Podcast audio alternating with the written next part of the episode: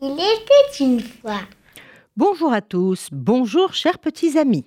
Aujourd'hui, la grande fabrique de mots, d'après une histoire de Agnès de l'Estrade.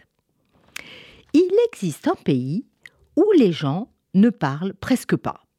C'est le pays de la grande fabrique de mots. Et oui, dans cet étrange pays, il faut acheter les mots et les avaler pour pouvoir les prononcer. La grande fabrique de mots travaille jour et nuit.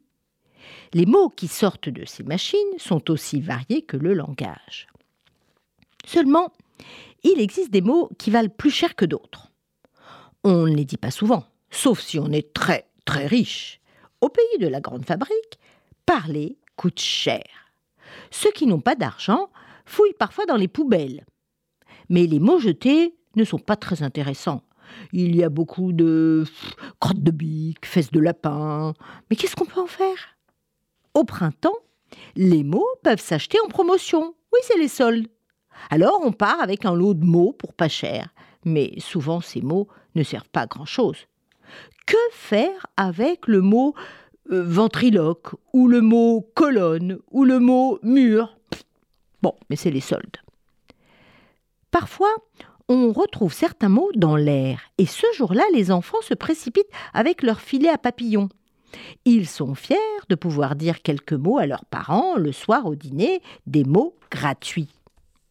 Et aujourd'hui, Alfred a attrapé trois mots dans son filet, mais il veut les économiser. Alors, il ne les dira pas ce soir car il veut les garder pour quelqu'un de précieux.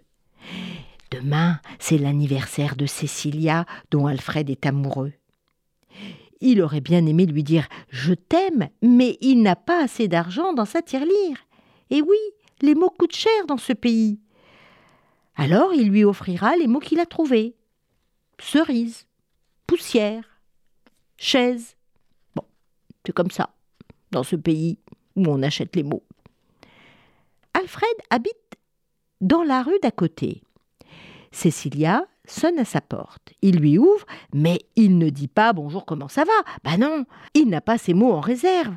Alors, à la place, il sourit. Cécilia a une robe rouge cerise. Oh, elle est belle.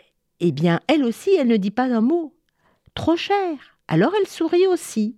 Mais derrière elle, Alfred aperçoit Oscar. À lui, alors lui, il est riche. Ses parents sont très riches.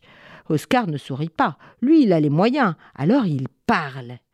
Et oui, lui, il a plein de mots. Et il dit à Cécilia Je t'aime de tout mon cœur, ma Cécilia. Plus tard, je le sais, nous nous marierons. Alfred a le cœur triste. Hum, il y en a pour une fortune. Cécilia sourit toujours. Et Alfred ne sait pas à qui s'adresse son sourire. Dans les yeux d'Oscar, il y a tellement d'assurance.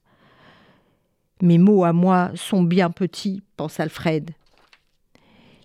Il prend une grande inspiration et surtout, il pense à tout l'amour qu'il a dans le cœur.